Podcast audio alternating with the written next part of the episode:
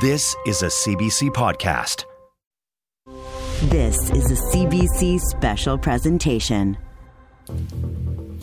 It's day two of the Great Canadian Book Debate. We said farewell to the first book yesterday. Another title must go today. Which one will it be? Get ready to find out. I'm your host, Ali Hassan, and this is Canada Reads.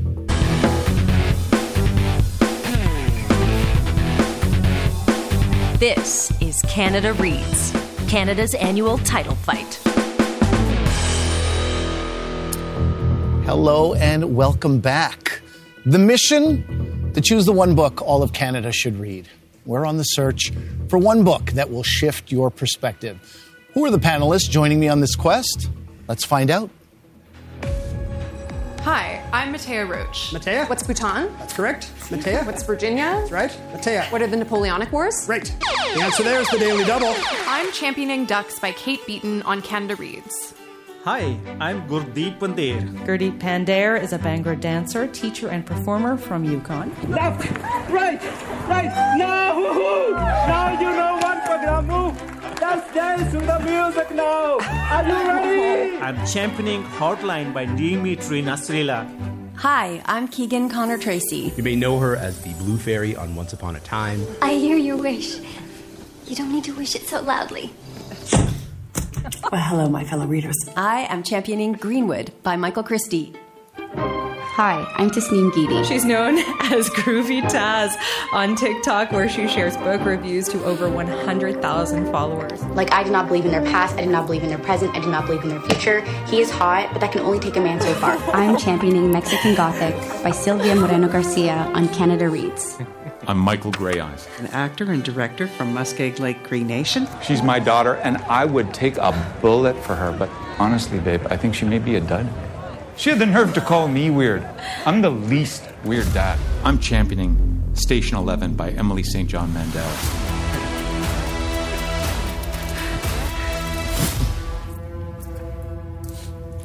Joining me around the table are Mattea Roach, Gurdeep Pandher, Keegan Connor Tracy, Tasneem Geedy, and Michael Greyeyes, your Canada Reads 2023 contenders. The day one debate was a serious feeling out period for the panelists. We had our first vote and first elimination yesterday. In the end, it was a four to one vote against Mexican Gothic by Silvia Moreno Garcia. It became the first book to be eliminated on Canada Reads this year. Tasneem, you were championing Mexican Gothic, but its author, Silvia Moreno Garcia, would like to offer you a consolation prize. Have a listen. Tasneem, I will send your very own mushroom farming kit so they can grow multiple types of mushrooms and perhaps eat them or make them into a tea. Mmm, mushroom tea. Supernatural effects are not guaranteed. In rare cases, nightmares may occur. Consult your physician if frightening secrets are revealed. Tasneem, those aforementioned nightmares notwithstanding, how are you feeling today? Overwhelmed. Oh my God. Yeah, overwhelmed, I think. You know, I'm so honored to be able to be here. To be able, I, don't, I never thought that, you know, talking about my books and finding my passion for reading again through maybe the darkest time of my life and the country's life to be able to be here to talk to like the smartest people that I know, um, but with somebody with an ego and someone with who loves to compete with themselves and you know their biggest critic. Four to one, I was thinking to myself like, damn girl, like not even one person. Hmm. But you know, if I was even able to convince one person to read this throughout this entire process, like that is a win for me. Well, on that note, before we move on, why don't you remind everyone why they should read Mexican Gothic? Yeah, I really want to take the time to speak to the readers who are still on the fence because, you know, it's easy to judge myself now of not being too assertive yesterday. But uh, for some of the concerns that, you know, the book is slow, yes, I do agree, but I don't believe that it's anticlimactic. You know, I think the pacing had to exist for not only to anthropomorphize the house and setting and to really feel the atmosphere, but to really build up that stakes you know, Silvia really built up this dread and she continued it throughout and gave such a meaningful climax at the end. It was so satisfying for me. And I didn't really feel, you know, like meh at the end to just, it's not the what, like obviously you know that the Doyle family are evil, like in you from page one, like page two, but the, it's the why, right? It was their audacity. It was the fact that the way that they existed for this long at the expense of the land that they were occupying, of the people that they were occupying, and why they did what they did, and that the fact that it could still persist was insane to me and it gave me a lot of pause and I had to take back and really reflect on that. So, and also, you know, we need to learn more about Noemi. I think that pacing had to exist to like her because at the beginning, you know, she's vain, you know, she's not the easiest person to like, but as we got to see her grow and reflect on the fact that she is, you know, very bougie and she needs to, you know, be humbled a little bit. And the fact that she was able to grow from that, not just from her thoughts, but from her actions, I love that Silvia gave her the time to grow for me to love her. And as somebody who's in academia and who loves their makeup, I am with her 100%. Like, she is me. I love her, and I think she's such a strong female character for young women of color to see a character that doesn't have to exist in stereotypes. And I love the fact that Silvia went against that. And on that note, um, actually, no, I think that's a good note to end off. I love this book. I think it's worth your time. I think it's really important to read books that you don't think will, you know, that you expect because I think they have the power to surprise you. And yeah, read right. Mexican Gothic. Thank you, Tasneem. Your passion definitely showing through. All right, let's turn to the four great books that are still on the table. Tasneem is actually our first free agent, which uh, makes her very dangerous. Do you feel dangerous? You know, I don't hold a grudge. It's Ramadan. Trying to be in the spirit. Okay. So All right. I'm We'll ready see. to be wooed. We'll see about where that goes. Uh, but take heed because Tasneem's support, panelists, or, or lack thereof, could change this game.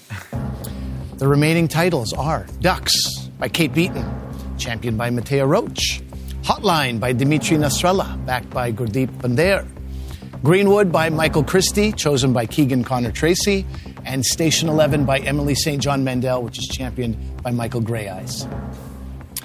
So today we're going to have four rounds of debate. We're going to kick each round off with an opening statement. So you will get 60 seconds to tell us what makes the book you are championing a great book. And then we'll launch into the discussion around the Canada Reads table. It's time to debate.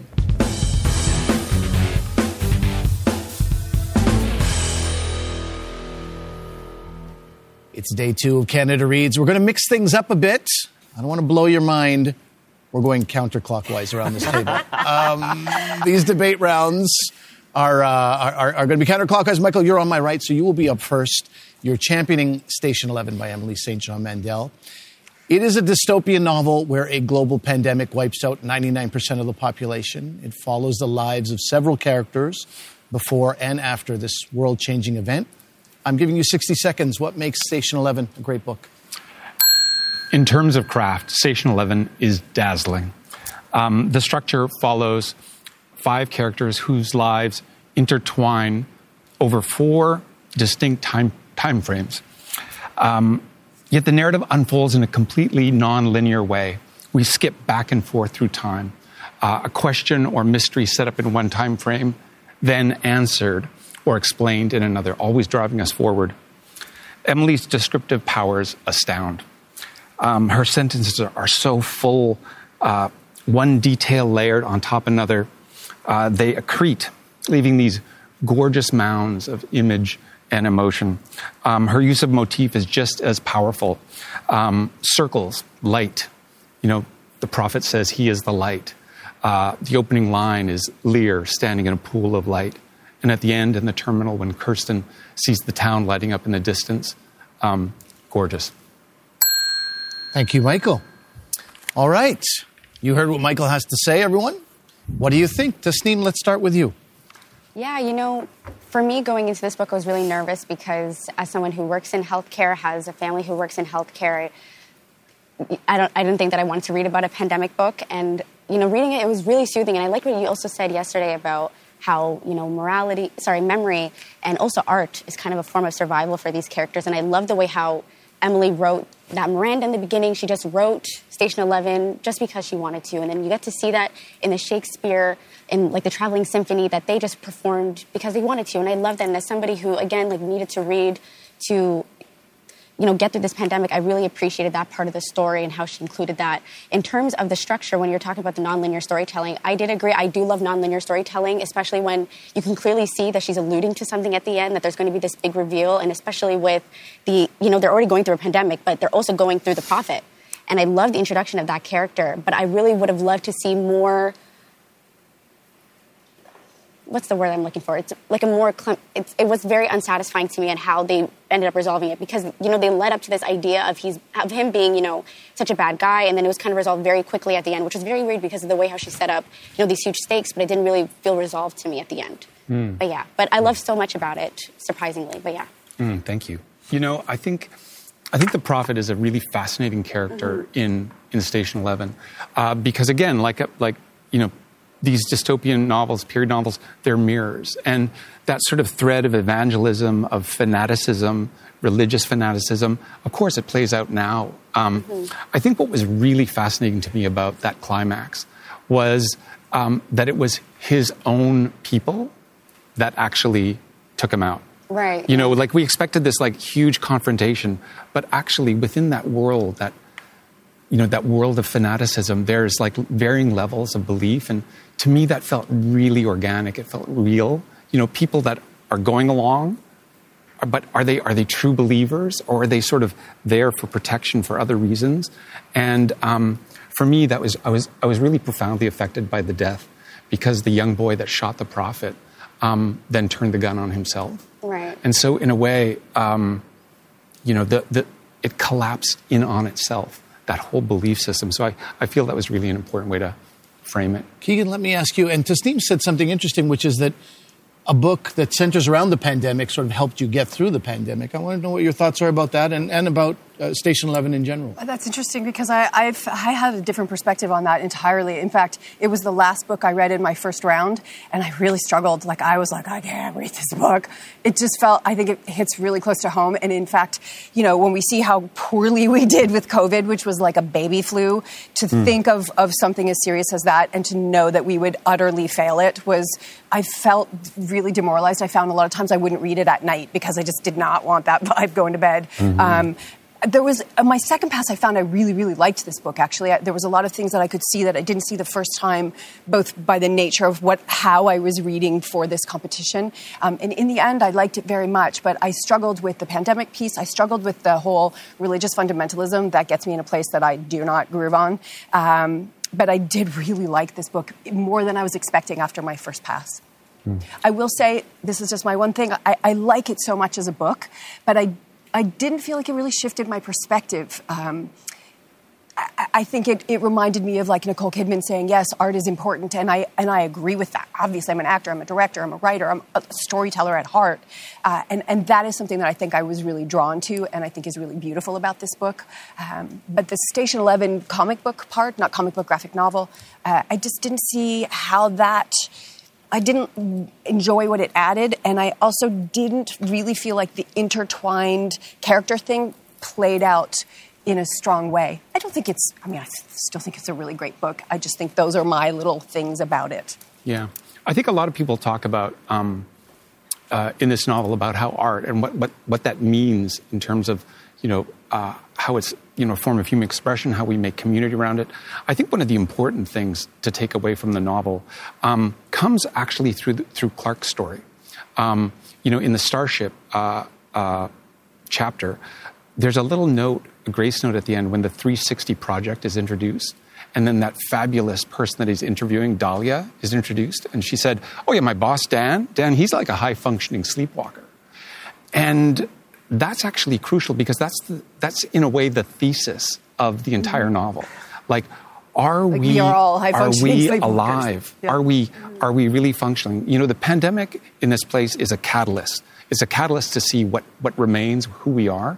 But in that moment, it really actually describes um, uh, our current state. Can we move beyond, um, you know, sort of these these you know shadows, these sort of echoes of a life? And really live. And I think coming out of the pandemic, um, I'm reminded in those moments when you know we were really scared and alone mm-hmm. that we sought each other out and that we did build community. So, you know, that's something that I, I, I really profoundly um, take away from the novel. And the nature of fame, too, if I may, mm-hmm. just I really do think it shone a, a, spotlight on that in this culture right now, where everybody like is I want to be, uh, you know, that kids their number one thing in America that they say they want to be is an influencer. Like this is the world that we're in, and this lays that bare and shows how right. utterly meaningless it is in the face of something as big as a pandemic, a real a few pandemic. More voices in here. Gurdeep, but what are your thoughts on this book? Um, I think it's a beautiful book. Uh, this book remarkably shows uh, how fragile the human life is. Like that was my big reflection on this book.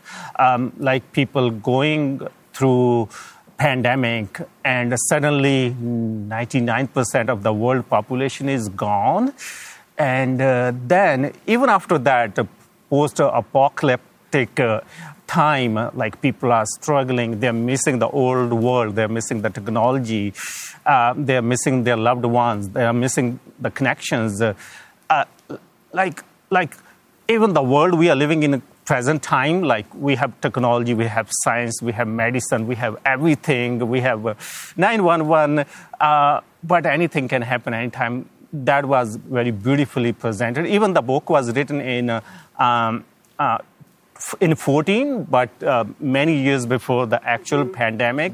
But it gives that uh, great gl- glimpse, and uh, and also um, that the motto we uh, thus. Uh, the survival is insufficient. Uh, I like that motto on, on the caravan, um, like that how all those characters they are lying on music, singing, dancing, theater, not only to fulfill their basic needs, but uh, doing more than that, like creating entertainment, creating joy, which is mm. also very important uh, at that time.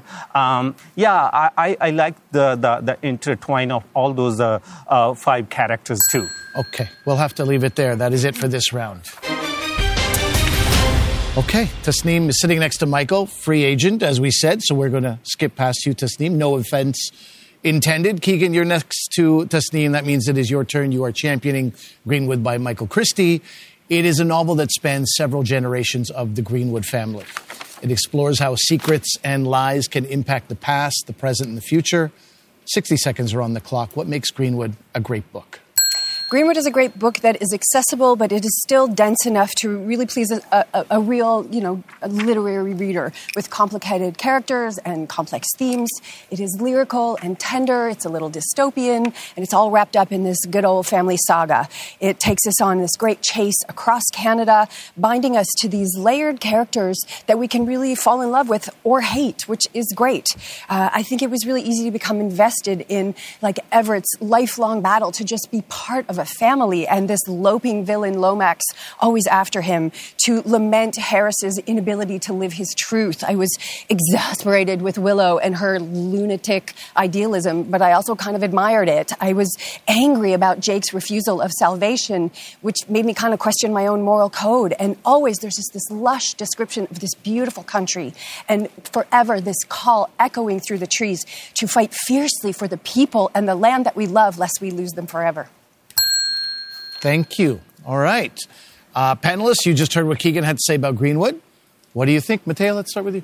Yeah, so I think, you know, Keegan, you talked so much about characterization and just the compelling stories of the struggles of all of these different people and the way that they're intertwined together. My thing about Greenwood that I kind of struggled with as I was reading it is I did not feel like every sort of main character, right? Because of the way that the book is structured around the rings of the tree, we get these four very distinct time periods that we're talking about. I felt that the core of the tree, the sort of heartwood, if you will, the story of Harris and Everett was incredibly well developed, and I was very, very compelled by it. I found the story of Jake, which is the first thing that we get introduced to, and also how the book wraps up, uh, has an immediate fascination because we almost have this like dystopian, post apocalyptic kind of world where we have this like fungus that's destroyed so much of the world's biodiversity. My problem was that because we stayed in these very discrete time periods, I don't think I got as much connection as I might have wanted between the different generations of the family, particularly those middle uh, people with Willow and Liam. I think we see relatively little of Willow's childhood growing up, of how maybe Harris like radicalized her into being this sort of reactionary uh, environmental activist, where she's responding to uh, his you know industry and the way that he operates. We get a little bit more of Liam growing up as a kid, you know, having this itinerant lifestyle with Willow, but still relatively little because we're staying in these four specific years. And so I found myself, once I got through the center part of the book, feeling like it was a bit of a slog going through the remainder of Willow's story and the remainder of Liam's story because I just did not really feel as invested in their arcs as I was in that Heartwood of Harris and Everett. And then uh, I think this was mentioned yesterday. I found the ending of the book a little bit unsatisfying, but I'll let maybe some other folks talk about that. Well, Keegan, I'll let you respond to that. Yeah, I, you know, I don't disagree with you. I think if you were to ask me who were sort of my least favorite characters, I would say it's Willow. She made me crazy, and, and I don't know. And to some degree, that's good. It's the thing that you can sit around a table and talk about. Um, I, I, think if you just liked everybody, it wouldn't be quite such a great tale. Mm-hmm. Um, I, I, do. I was more invested also in Harrison Everett, and in particular Everett, and I loved Temple. And so I do think that sort of the bookending characters were perhaps more interesting than those middle ones. And I, I, I know what you're talking about about the ending. And in fact, when I was reading it and I was saying, I'm going to pick this book, I'm pretty sure this is the book, but let me finish it. And I got to the end and I was mad. I was like, I don't think this is the book. And I had to really step back from it. And I actually had to go back in and reread why she made that refusal and discover that she was right. Mm-hmm. Uh, you know, and I had to really ask myself why I was so angry about her and I, why I was so angry about Willow turning away that money. Because mm-hmm. I was like, I would take that money and I would have kept mm-hmm. that island. Mm-hmm. But it, it, made me ask questions about why I felt that way, why I mm-hmm. would have been so quick to uh, abandon abandon my idealism in a way that she was unwilling to do. Yeah, my issue wasn't so much with the characters' decisions because I think you're right. Like, books are not interesting if all of the characters are likable all of the time.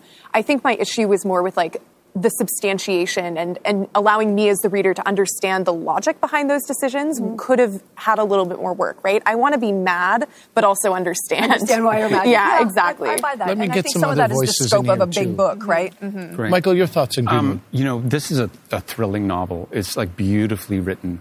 Um, I had a I had an issue with the Heartwood chapter, 1908. Mm-hmm. You know, like in terms of the voicing, you know, omniscient voicing are, are you know, very often neutral.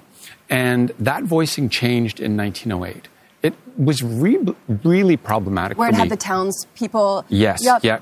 And so, you know, I, I was reading things and it said, like, so, you know, these two boys are orphaned and, you know, they needed a home, but no one volunteered. I was like, oh my God, how heartless, cold. Um, yeah. They said, uh, you know, we picked one of the boys to stay in school because he was less dangerous, you know, like the cowardliness of that. And then there was a comment about the Mohawks that they had to, like, um, you know, dispossess this band of Mohawks. Um, it was a brutal yet necessary act that we all did. And I thought to myself, I was like, that is so problematic. That, that this statement happens in the middle of the book, the, the alive part of the book, right? Who's saying that? Is that an indictment of, of Canada, of, of Canadians in our, in our history? It was really disturbing because it was never answered. It just sat in the middle of the book like a, like a lump of coal. Yeah, I, I, understand what you're saying, and I, I've had the same feeling about the way it sort of took you out of this narrative that you were sort of in, in and then all of a sudden there was this other voice that never appeared again. Uh, and all I could do was sort of chalk it up to uh, the device to give us the information we needed to know about how these kids ended up together, where they ended up with Mrs. Craig, etc. Um, but you know, I, I hear it. Uh, I accept that criticism on behalf of Michael. Michael. Uh, yeah, because in the end, you know, it you know, it, it lives in the middle of the book, but it doesn't like echo out like like rings. Like it doesn't echo out into these people. And and as you know, oh, other people I would have said, with that. I think every piece of it, the the point of that sort of crosscut of these lives is to show, and how I really interpreted it is, you know, you can say, oh, Harris was a terrible father. Why was he such a terrible father? But then we look back at a time when there was no disability, a sense of somebody having a disability, and any allowance for that, and there certainly was no allowance for this man to be gay. That's very clear that he, stood to lose everything, and, and, in fact did because of that. And I, I, think that tells you why he was the kind of father he was with Willow, which then informs why Willow was how she was with Liam, and all of the twisted ways in which you know it's so easy to make a blanket statement: "You're a bad father. You're a bad." What bad mother, and then you look back, and it really forced me, in the way that I talked about with Little Life, to look at my own. You know, I have a very problematic relationship with my father, and this made me have to re examine it and find forgiveness for the places where he did not measure up. Yeah. Tasneem, I've seen your eyes darting back and forth. Um, clearly, do you have some thoughts about Greenwood? It's kind of the same. I was, I'm sort of in the same position that I was yesterday after our conversation. I went back into Greenwood and I was reading it again, and I love this idea of an eco apocalypse. And I love the no, I love the idea of the eco apocalypse, and I also love the middle of the story so much because I love the idea of a found family and finding again like family can mean so many different things. I know that personally, so I really love that part of the book. I really wish that that was just transported out and it was its own book, and then we could have had a different conversation on environmentalism. Because, like there was uh, i think it was Matei who was saying that she wanted to know more about why they wanted to know more about why Willow was environmentalist that they were. Because to me, they just felt shallow, and I do believe that you need to have unlikable characters, but I still need to know the motivation for it, and I felt like that kind of lacked from it. But I'm still a little upset about just and it's not just about the money it's also about their ideals. And I did not understand to have that such a crazy 180, 360 turnaround with their character development to make the decision that they did. And I just, and it overshadowed for me loving the middle of the book because there's so many annotations with me in the middle. I'm like, like I wanted to yell at Harris so many times. Yes, yeah. and, I, and I think that just overshadowed that because I believe the middle of the story is so beautiful and I want to see that in like a 10 episode like episode arc but the eco apocalypse like the way that it wasn't really satisfied at all Well, just yeah I- it kind of I- just my overshadowed response for me We'll have to leave it there, oh, everyone. oh. That is it for this round. We've discussed two books in the running. Uh, we have two more titles that we're going to talk about. But before we do that, panelists, let's take a break. Sit back, relax, kick off your shoes. Maybe don't kick off your shoes. That's that's a bit too comfortable. But we do have something for you to check out. Michael Greyeyes. This is Kawennáhere Devery Jacobs.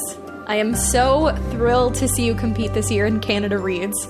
If anyone can win this whole thing, it's Terry Thomas himself from Rutherford Falls. Channel him, know your themes and arguments for each day. You make all of Indian country so proud in all that you do. Let's add Canada Reads champ to that very decorated belt of yours. Uh-huh. Give him hell. Hey, Mattea, it's Amy Schneider. I heard you were going to be on TV debating the merits of Ducks by Kate Beaton with some other panelists. Uh, and I just want to say that as somebody that has competed against you and has heard many of your debating war stories from your past, I am glad I'm not one of the other panelists because you are going to crush them. Uh, very kindly and sweetly and politely, of course. and besides, anyway, it's like Kate Beaton. Like Mattea and Kate together, unstoppable. Go get them. Keegan, it's your old friend Ginny Goodwin here. Ever so in awe of you. I have surely read every book you have ever recommended. I find your taste to be layered, intelligent, and fun. Your range is like your other talents, vast. And anyway, I obviously hope you and your book pick win. I love you. Bye. Thank you. Gurdeep, it's your old pal Brittlestar. I am so proud of everything you've done. Being positive and joyful is your superpower, but it is also your greatest weakness. And your Canada Reads opponents know that too. You might expect me to tell you to drop the whole hope, joy, and positivity bit for this contest, but I want you to double down on it. When they go nice, you go nicer. Make them happy cry. Good luck, Gurdeep. Bon chance. You annoyingly happy person. Those are the voices of Michael's Rutherford, Rutherford Falls co-star and past Canada Reads winner, Devery Jacobs. Mattea's fellow Jeopardy competitor, Amy Schneider. Keegan's Once Upon a Time co-star, Ginnifer Goodwin. And Gurdeep's pal and fellow social media star, Brittlestar, a.k.a. Stuart Reynolds. I'm Ali Hassan, and this is Canada Reads on CBC and SiriusXM. Let's get back to the debate.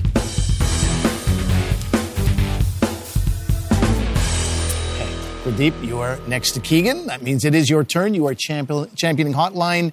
It's a novel about a single mom and her son and how they leave behind a civil war in Lebanon to live a hard life in Montreal in the 1980s.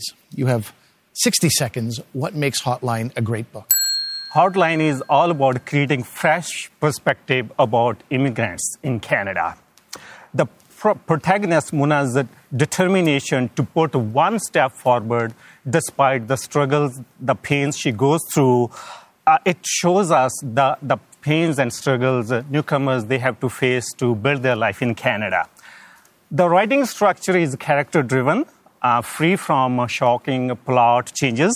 The power of writing structure lies in showing those details in single parenting, loss, war, and still moving on.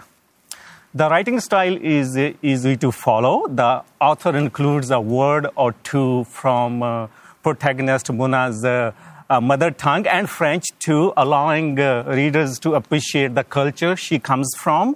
Uh, the writing has presence of very heavy emotions, but author manages to find it a way to ground the readers. Thank you, Gurdeep. All right, panelists, you just heard what Gurdeep had to say. Um, what do you think? Keegan, let's start with you. Oh gosh, you always start with me. Okay, I mean, there was. I think that this truly is a book that can shift perspectives. For people who don't understand or know the immigrant experience, I think it's very eye opening uh, and it, it's very successful in that light. Um, I, I, I empathized with a lot of it. I come from a single mother. We were like broke as heck, just the same as, as Muna. I was a latchkey kid. Like I really identified with a lot of that story. Um, I did have issue with some of the things like, for example, th- that she would move to Canada and with the aim of being a French teacher and yet would not prepare her child at all to to enter that society to teach him French, even though she was reading French to him, for example, back in Beirut.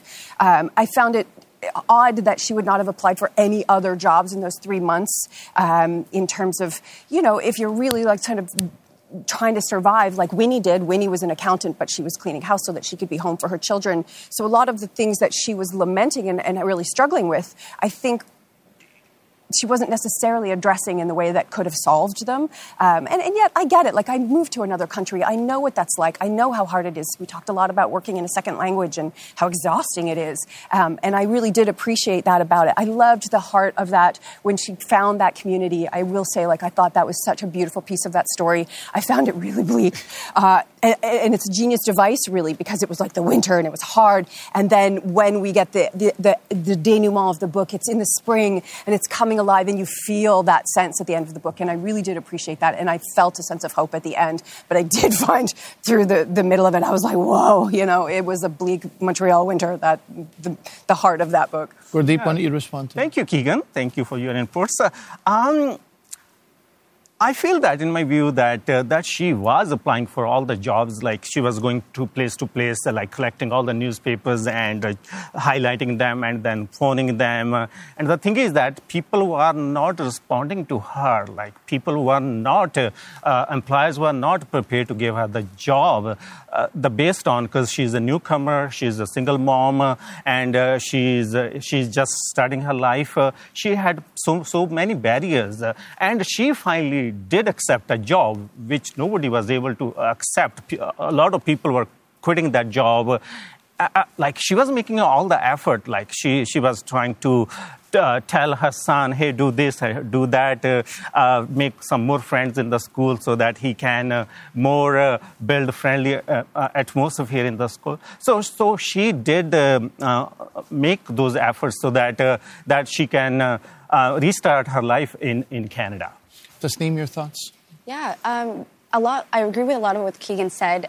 Um, I have a very unique experience with Hotline. You know, both my parents immigrated here from Somalia. They both couldn't translate their degrees when they came here. So I know so many munas, number one being my mom. And because of that, and I already knew so much about it, I kind of left it like, okay, yeah, I know. I completely get it. And because of that, and I know we all know that right now, one in four Canadians are immigrants, right? I really wish that you know, this definitely is an educational book for people who are unfamiliar with the immigrant experience, but I really wish she also catered it to those that who are and who already understand this story very intimately. Like, I really wish there was an extra layer of depth. And I think the best way they could have done that is understanding more about her son. Mm-hmm. I really wish we could have gotten his extra perspective, even if it was just a few quick scenes, just to understand how he, you know, uh, you know, assimilate, not assimilate, I really don't like that word, but just accustomed to living in this country, to not knowing French. And because he had so many problems and issues, but I didn't get to see any of that. And also with her husband. And perhaps I, instead of Halim, yeah, there was a lot of Halim. I, I love, not, a not a lot about the son. And if there was going to be a lot of Halim, Halim, sorry, I wish I could have seen a bit more of their happy moments together, so that when the ending happened, and I did cry at the end, like on the tra- on the train, which was not fun, but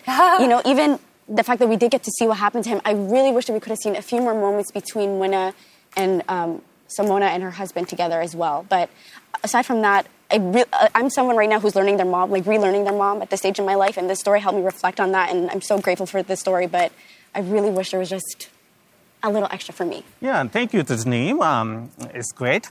Uh, uh, the reason that uh, there's um, less focus on um, some some those parts you just mentioned that that author had to build up the story of uh, like what happened during the war, uh, why she is in present state, uh, what build up to lead her to the, the present situation. So, uh, uh, like every book, like author has to create a balance to put some more things has to skip a few things so i feel that like building that background and so that readers they, they, they can understand the present. Because to understand the present is very important to understand the past. So all those uh, flashbacks from the war uh, the killings and all that stuff and uh, so that we can understand, we can uh, recognize uh, her emotions, recognize the cries she's going through. Uh, I think uh, uh, they, they also need the importance. Yeah, and I think the length, I'm so sorry, I think also the length kind of didn't work in its favor as much as I really wish maybe an extra 50 pages could have been done for that because it was a really quick book. Like I read it, I think, in a day.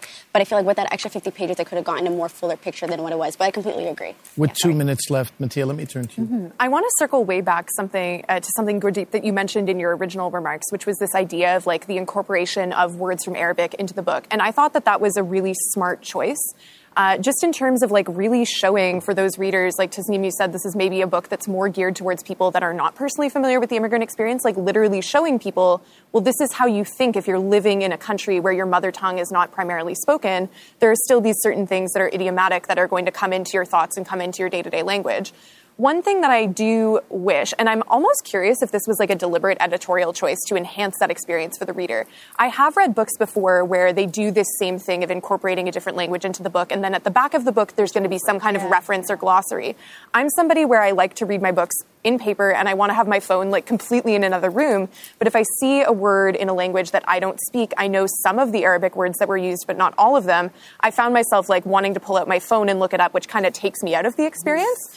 I almost wondered if that was a purposeful choice to not have the glossary so that you even more are like immersed in this experience of not totally understanding did the language and what, culture. Did you look them up? Because I looked them up and I think that's why. I did, I did look them up yeah. and some of them we can't say on television.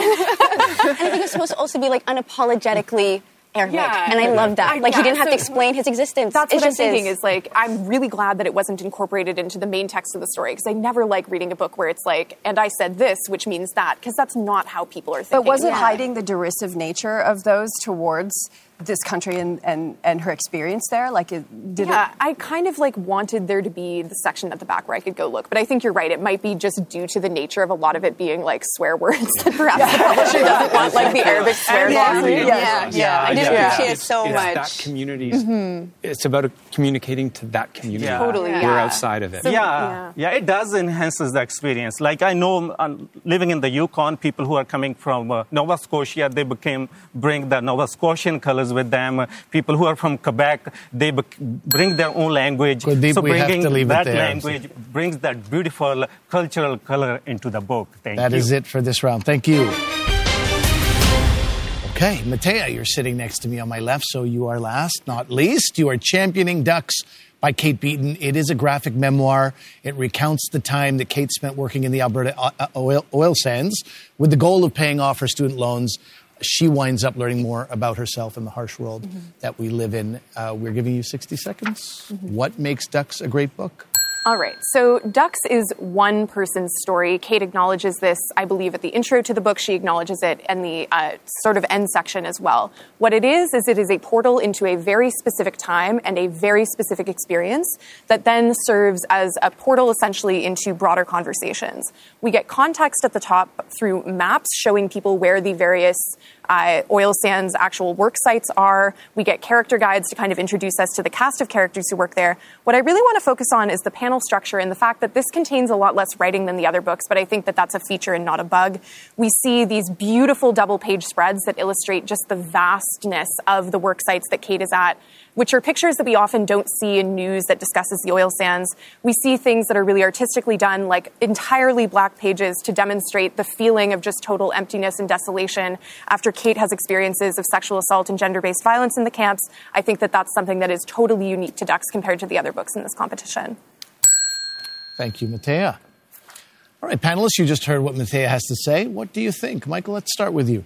Um, I love that Ducks is in the competition. I think, I think the inclusion of a graphic novel is a really important statement uh, around the form.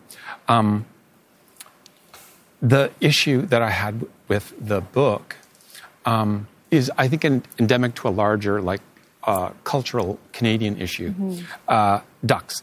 Ducks refers, of course, to the 300 ducks that land in the tailings pond and that die, and that creates a lot of bad press for you know Syncrude or whoever it was, you know, Mm-hmm. whoever pond it was, and the use of ducks as a title places um, Kate and the workers like they're ducks, Mhm. right? They landed in the middle of this thing, and and you know it's it's killing them Mhm. or to varying degrees. But I reject that because the ducks had no idea what they were doing. Mhm. Kate and everyone involved in in extraction are adults, Mhm. and they know that. And and I, they go in blindly. All these adults who should who know better, who should know better, they go into the middle of this thing, and they do it, and they make their money, and then they go, you know what? Wow, I really re- regret doing that Mhm. wow, I really feel bad. And yet they take what they needed, they Mhm. extracted what they needed, and left and went home. Mhm. So I think I think the the comparison between you know these these innocent ducks and and adults that knew better like leaves leaves this weird taste in my mouth. Mhm.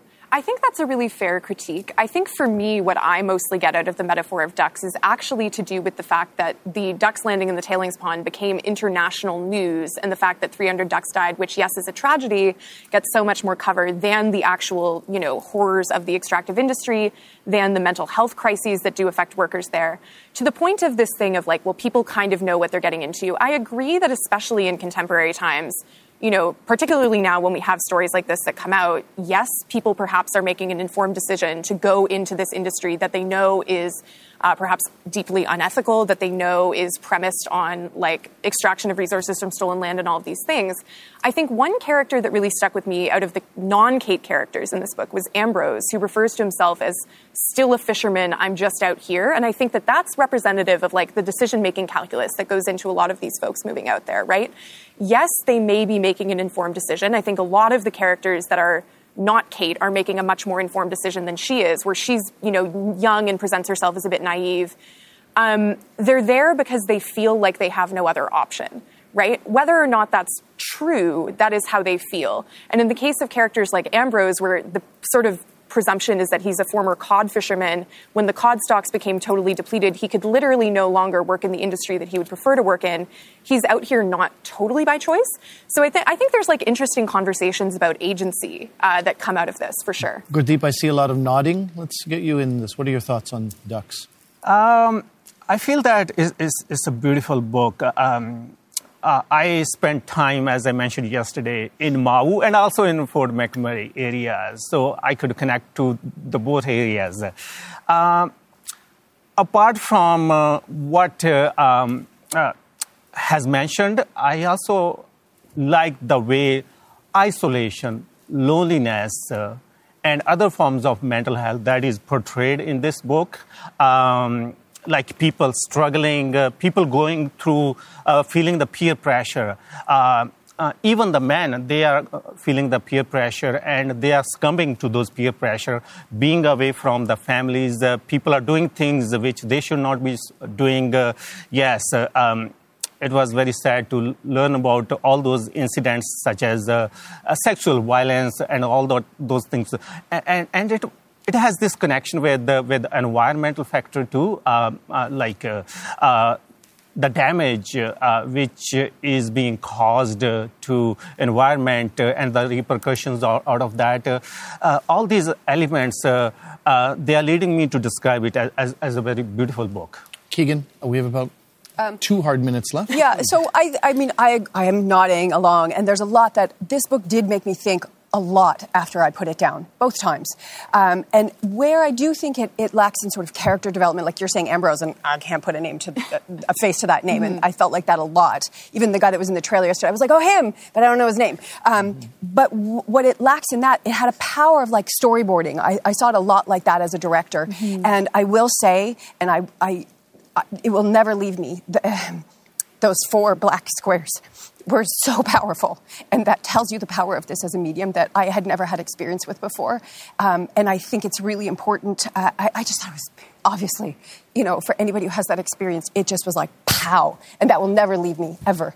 Um, And it makes me think about the importance of things like there's an organization called Be More Than a Bystander. And I think if that had been around in that workplace or in many of our workplaces, so much could change. It's about not just letting those things go by. And I think that was something that really popped up for me. And I hope people will look into organizations like this. I hope they will show up in more workplaces mm-hmm. because obviously this was a, a, broken and a very sick place to work. Mm-hmm. 30 seconds, Tasneem. Talk very fast. But yes, the ducks, I was blown away of how vulnerable her writing was, despite not including that many words. The four black squares, so much about Kate's story and how she was talking to her friends, and the way how she was able to really show the aggressively masculine world of the oil sands. And I agreed with so much with Michael said, and I was talking about it yesterday. Is just again with the whole intersectionality of it all. Yes, you know, you can definitely acknowledge your agency, but you need to reflect on that because it's yes, you know, as someone who is a student and is also dealing with debt crisis, you do also have to kind of acknowledge your role in the mass scheme of things. And I completely agree that I know so many people who work in the Alberta oil sands that they have to work there. But again,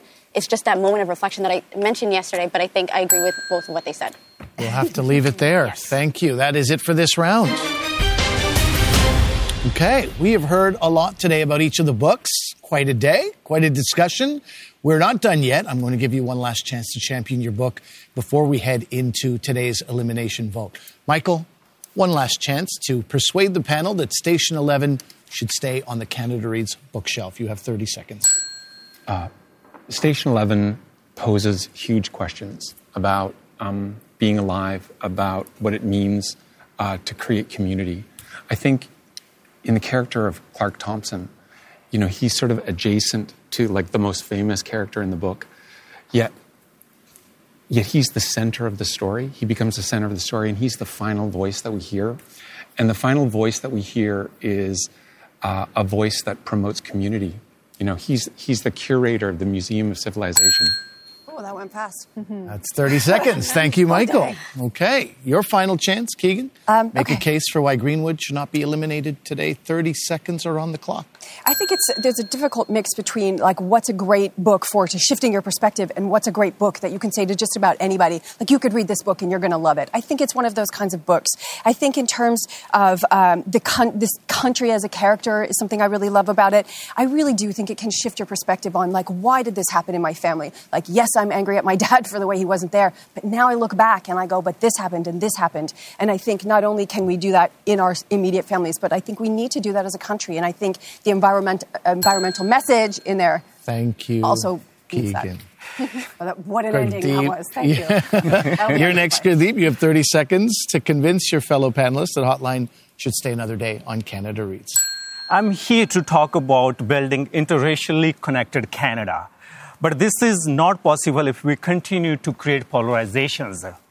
We have to look into eyes of those we have been avoiding so far. We need to fall in love with those uh, we don't want to due to our biases. This positive change requires shifting our core perspective, and this book will help you to take your step number one. Thank you, Gurdeep.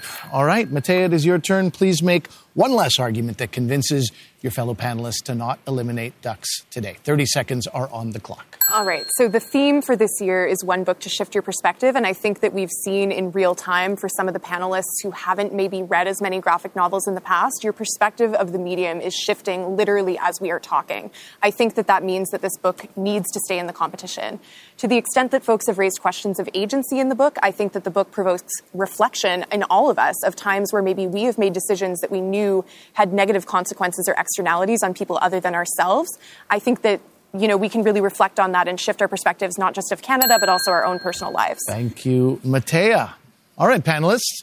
Good news. I don't think you're hearing the bell again today. Uh, that is it. It is time to vote. You have your ballots in front of you. Please mark an X beside the book that you want to eliminate from the competition. Once you have voted, Bridget from the Canada Reads team will take your ballot. And I'll remind everyone that there are no secret ballots on Canada Reads. Voting taking a little longer sorry, sorry, today sorry. than it was yesterday. Gurdeep, I saw you hold that and press it between your hand, that ballot, just to make sure that you'd made the right decision. Hmm. Hmm. Yeah. Tasneem, you took a, a little while to yeah make sure of your decision. Things changed. Well, which title will be the next to go? Will it be Ducks by Kate Beaton? Mattea Roach is championing that graphic memoir. Will it be Hotline by Dimitri Nasrallah? This novel was selected by Gurdeep Pandher. Will it be Greenwood by Michael Christie? Keegan Connor Tracy is supporting that title. Or will it be Station 11 by Emily St. John Mandel, the book chosen by Michael Greyeyes? This is obviously a tense time. You wonder if you've you got the chance to say enough or say all the right things, leave it all out there, or hold on to certain things for later. And you hope, obviously, that you continue in the in the competition. And they'll have to play mine in slow mo just for people to be able to hear it. Yeah, I feel like it makes it. You know, the the, the timing really gets a little tense for people that that bell comes along. It's like I had more to say, but as you see, we don't want to rush the voting either. This is an important time for everyone to get have some thought about uh, how they're going to vote and digest what they have heard. I think you've got some great arguments out today. I don't think anybody should feel like things were left unsaid. It's uh, well discussed. There's lots more to say, though. There's always lots more to say. lots more to say. Always. always. That is uh, that is part of the Canada Reads format. leaves leaves you wanting a little more. It's like those all cooking the shows, though. They're like, cook a meal for 800 people and you have 45 minutes. Yeah, Yeah. could have And, cooked a uh, few and a more spork, things. you know. You could have cooked a few more things. You always, uh, should I have, should I have boiled those potatoes? Yeah. You all, uh, Plates you all down. boiled your Plates potatoes. down, chef. Yeah. That is exactly when you ring the bell. It's a little bit of a, you know hands Yeah. down, hands back. I I feel that like when you're talking, you are not relying on your notes. Thank You, you. end up saying something different. Yeah. This is why All I don't write that many notes to begin with. I have I the just forgot ballots. mine, so I. Let's go through it. Michael Greyeyes. Which book did you vote against? I voted against um, Greenwood today. Okay. We have one vote against Greenwood. Gurdeep Pandher, which book did you vote against? Sadly, I voted against the book. I loved reading it. Um, I also voted against Greenwood. Okay. We have two votes against Greenwood. Keegan Connor Tracy, how did you vote? Um, painfully, but I, I, because it's really one of the books I liked the most, I just, I have to think of my job, which is to say which book shifts perspective, and I just didn't feel like Station 11 shifts perspective, even though I genuinely loved it. We have one, one vote against Station 11 and two votes against Greenwood. Tasneem Gidi, how did you vote? As much as I loved it and I loved hearing everyone's thoughts, I voted against Ducks. We have one book, uh, one vote against Ducks, one against Station 11, and two against Greenwood. Mattea Roach, how did you vote? Uh, I unfortunately also voted against Greenwood. With three votes against Greenwood, that does mean that Greenwood has been eliminated. All right. Well, I know you had very high hopes. You came in here very, very passionate, Keegan. Let me ask you how you're feeling. I feel honestly, I maybe this is too frank. I, I do look. It still shifted perspective for me, but I think with that as the tagline of this year. I don't think it is necessarily the strongest book to shift perspective. Obviously, that's the job I had, and I tried to um, support that and champion it in that in that light. I just think it's a great book that's really worth reading, and I don't think that that's in question. I have no issue with that. Um, and in the way that I said, I, I, Station Eleven, I didn't think it shifted perspective. I do think in particular these two books do and, and so i accept that and i really still think that this put this book in a lot of hands um, and it's really worth reading and i'm proud of that and it's been a wonderful thing it's been wonderful to talk writing with michael and books with everybody that is also passionate about it so i'm Thank good. you, Keegan. Looking forward to hearing you in the remainder of the week. and you i have so much less agent. homework now Your pressure is off. And as I said about Tasneem yesterday, you need to be wooed. As a, as a uh, free agent, people will have to take your opinion into consideration. But for today, that is goodbye to Greenwood. We have three books left Ducks by Kate Beaton, championed by Mattea Roach. Hotline by Dimitri Nasrallah, backed by Gurdeep Pandher.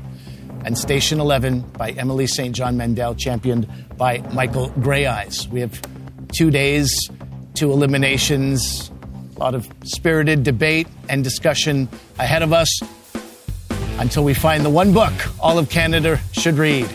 Thank you. For more CBC podcasts, go to cbc.ca slash podcasts.